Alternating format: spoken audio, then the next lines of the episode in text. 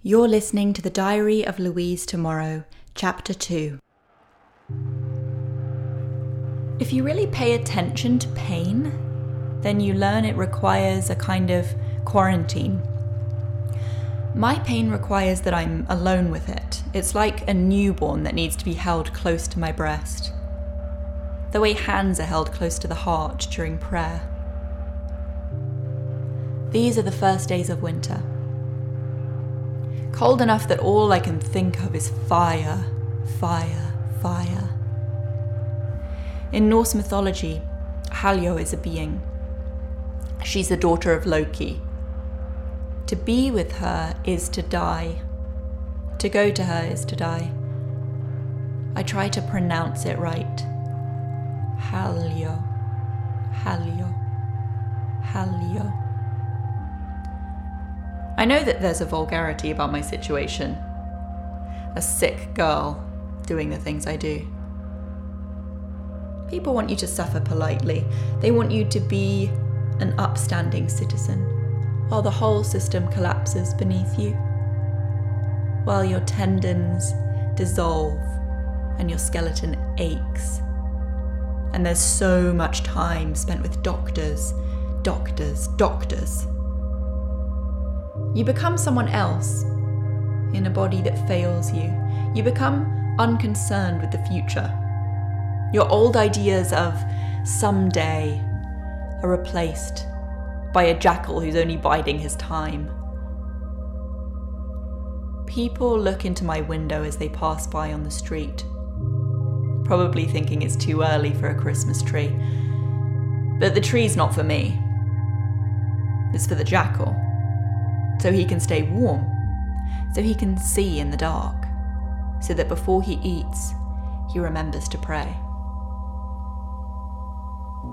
My favourite client is Joel Reeves, a retired firefighter from North Carolina. He speaks with a soft southern drawl that's comforting and vaguely threatening. He's on his second round of chemotherapy, which Joel tells me after a tormented fuck isn't gonna stop me. Sometimes I imagine being at his funeral. I wonder where I would stand and how I'd answer the question So, how did you know Joel? Joel is my favourite because he makes no demands of me, he simply calls and pays me for my time. When it's all over, he says with a kind of peace, that was wonderful. Thank you very much. Joel's manners make me feel like I've done him a public service, so I always return them and tell him, You're very welcome. That's both of us trying to make this as painless as possible. Last night I went to see Ainsley. We talked about the Norse mythology class he's teaching at the university well, he talked and I said a few vague things that he didn't really listen to. I have a surprise for you. Ainsley breathed into my neck. When clients say they have a surprise, it's never a pair of tickets to Disney World, unless, of course, they want to fuck you at Disney World. I took the longest possible drag of my cigarette, running through the list of surprises possible in this line of work. I didn't get very far because Ainsley's fat wife, whose name he's never mentioned and I've never learned, ambled into the room. The rolls on her neck spilled over a dog collar I almost didn't see, and she wore a vulgar red lipstick that was bleeding into the corners of her mouth. Surprise! Ainsley attached a leash to the wife's collar. She got down on her knees, crawled over to me like an overfed basset hound, and looked me up and down with irritating fascination. I felt like a zoo animal. And then I felt guilty, somehow like I should have been trying to put her at ease. In her bodice and makeup, she was trying her best to appear familiar with what she was about to undertake. I should have had compassion for her predicament, being rolled up in all this. But then Ainsley handed the leash to me and said, Spit in her face. I searched the fat wife's eyes for some kind of pleading entreaty that indicated that he pressured her into this. Some flicker of light that said, Don't, don't, don't, like a dying neon sign. I stood in front of her, waiting for the slightest hint of reluctance, which would mean a convenient out for what was sure to be a fiasco. Ainsley came up behind me and grabbed me by the throat. I felt his chubby fingers closing around my windpipe.